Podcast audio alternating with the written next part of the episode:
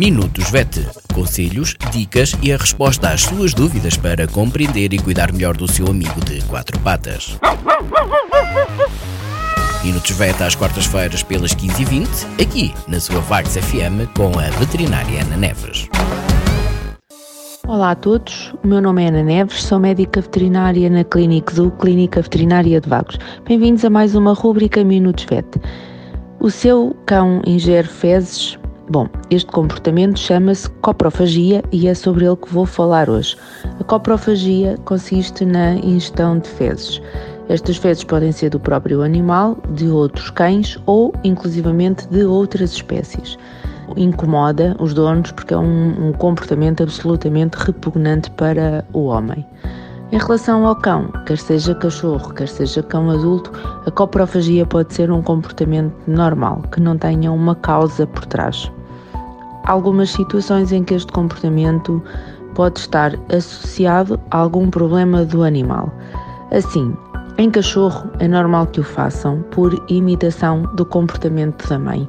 As mães, as cadelas, limpam o ninho, tentam manter o ninho para as suas crias o mais limpo possível e, como tal, acabam por ingerir as fezes e a urina do, dos filhotes. Assim, os cachorros podem imitar este comportamento da mãe e, em fases mais novas, em fases mais precoces, precoces da sua vida, um, eles uh, podem ingerir fezes. O fator humano pode um, agravar este comportamento.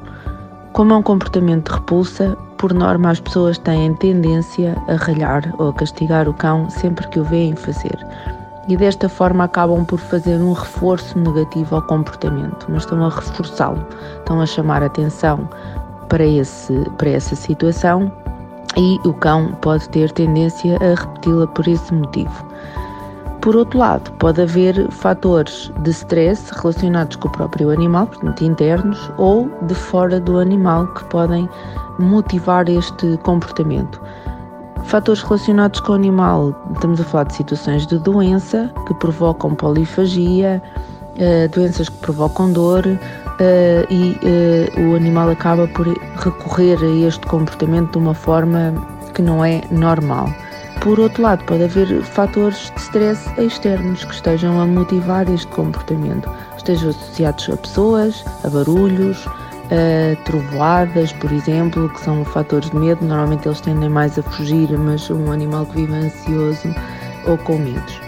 Por regra, animais que estejam a ser influenciados por estes fatores apresentam outros sinais, que não só a coprofagia. São animais medrosos, são animais mais ansiosos uh, e não há um fator, só, não há só uma alteração a, a, a este nível da coprofagia. Pode procurar ajuda, informe-se com o médico veterinário. Obrigada por esta semana é tudo, até à próxima.